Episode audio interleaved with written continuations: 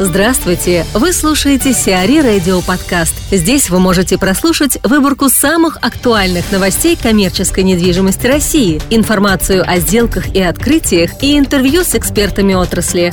Чтобы прослушать полные выпуски программ, загрузите приложение Сиари Radio в Apple Store или на Google Play. Реконструкция Белграда обойдется примерно в 2,5 миллиарда рублей. Азимут Hotels планирует вложить около 2,5 миллиардов рублей в реконструкцию отеля «Белград» на Смоленской улице. После масштабной реновации гостиницы, которая продлится примерно 17 месяцев, Белград будет переименован в Азимут Москву Смоленская Hotel. В результате реконструкции 20-этажный отель станет выше на два этажа, а его номерной фонд увеличится до 474 номеров – на 20 этаже здания разместится фитнес-клуб, а весь второй этаж отдадут под зону ритейла. В настоящий момент Азимут Hotels управляет двумя гостиницами в Москве – Азимут Москва Тульская Hotel и Азимут Москва Олимпик Hotel.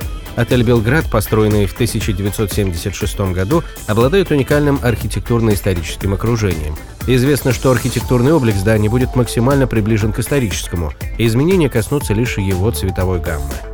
Олег Янтовский, глава российского представительства Международного фонда прямых инвестиций Гермес Саджису о тонкостях приобретения российскими инвесторами объектов зарубежной недвижимости. Поменялся ли за последние годы в связи с кризисом список стран, в которые предпочитают вкладываться компании с целью покупки там недвижимости? Европейский рынок недвижимости всегда считался приоритетным для инвесторов.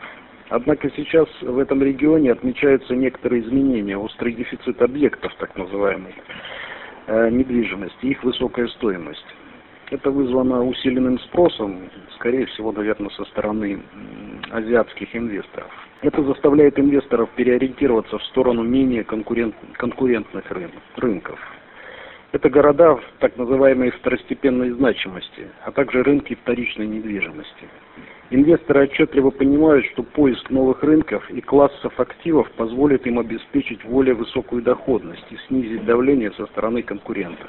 Новые тенденции на европейском рынке недвижимости с точки зрения инвестиционного интереса резко возросли Э, в сторону таких городов, как Афины, Амстердам, Бирмингем, Лиссабон. Раньше они менее котировались. На какие критерии стоит обращать внимание при выборе региона для приобретения недвижимости? В первую очередь необходимо учитывать геополитическую обстановку, а именно выбирать регионы, где нет и не ожидается в перспективе военных конфликтов, проведения референдумов о независимости, введения экономических санкций.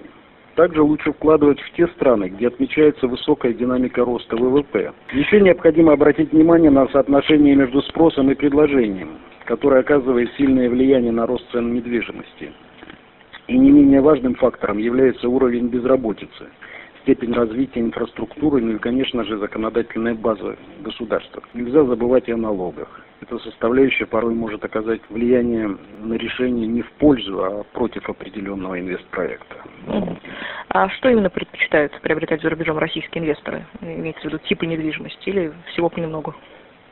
А, в зависимости от бюджета, конечно. Для приобретения рассматриваются различные варианты. При относительно небольшом бюджете, это до миллиона евро, как правило, рассматриваются покупки квартиры или апартаментов. Суммой от 1 до 5 миллионов приобретаются офисные помещения, небольшие отели или доходные дома.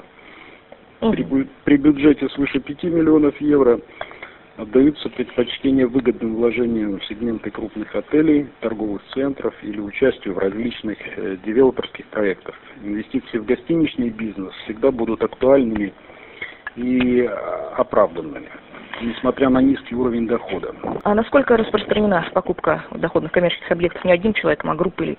Такая практика существует. Зачастую создание подобных альянсов продиктовано нежеланием обращаться к поиску заемных средств для приобретения объекта недвижимости. На эти цели направляется имеющийся объединенный капитал, или же при совершении крупной сделки, например, при покупке объекта в сфере ритейла, уже стало привычной практикой вступать в партнерские отношения с компанией, оказывающей профессиональные услуги по управлению торговыми центрами. Это повышает рентабельность проекта и его конкурентоспособность. Владелец ТЦ «Фили» задолжал банку крупную сумму. ООО «Акварель», владеющая ТЦ «Фили» и комплексом на Большой Филевской улице, из-за долгов по кредитам в Альфа-банке на сумму почти 47 миллионов долларов может лишиться портфеля недвижимости. Все объекты, принадлежащие девелоперу, в ближайшее время будут выставлены на торги. Напомним, иск почти на 40 миллионов долларов был подан банком в арбитражный суд Москвы с просьбой обратить взыскание на заложенное имущество. После удовлетворения иска в 2015 году сумма претензий возросла до 47 миллионов долларов. Напомним, «Акварель» перестала обслуживать кредит в Альфа-банке еще в 2014 году. Кроме того, часть кредита, по информации банка, могла быть использована не по назначению, а именно на строительство загородного дома площадью 4000 квадратных метров и покупку автомобиля премиум-класса. И здесь дело уже дошло до возбуждения Следственным комитетом уголовного дела. Утвержденная судом стоимость залогового имущества составляет 830 миллионов рублей, что не покрывает и трети долга компании перед Альфа-банком.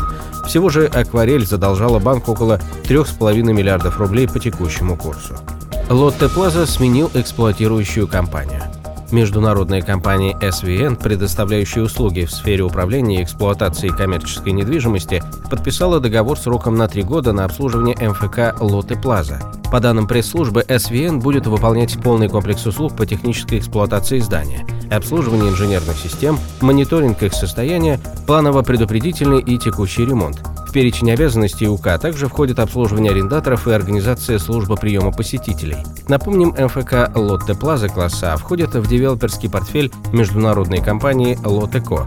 Здание площадью 79 тысяч квадратных метров расположено на пересечении Садового кольца и Нового Арбата и имеет торговую и офисные части, примыкающие к отелю. Среди арендаторов офисной части British Petroleum, Disney, LG и другие. В торговой галерее представлены элитные бутики Лори Блю, Армани, рестораны Балкон, Ария и прочие.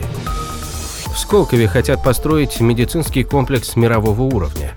Около 58 гектаров из имеющихся 400 фонд Сколково выделит под создание международного медицинского кластера. Разработкой концепции проекта, которая будет презентована в мае-июне 2016 года, занимается Boston Consulting Group. Сообщается, что уже создана управляющая проектом компания, и в ее капитал внесено 100 миллионов рублей. А к 2017 году будет готов и сам проект планировки. После этого за счет Москвы и частных инвесторов начнется финансирование инфраструктуры. Площадь комплекса составит около 490 тысяч квадратных метров, а инвестиции в проект будут достигать примерно 80 миллиардов рублей без учета затрат на инфраструктуру. Власти рассчитывают, что строительство продлится около 5-7 лет. Сиари Радио. Эксклюзивные рубрики «За и против», «Ноу-хау», «Ремейк», «Новые форматы». Слушайте в полных выпусках программ в приложении Сиари Radio. Приложение доступно в Apple Store и на Google Play. Более подробная информация на сайте siari.ru slash radio.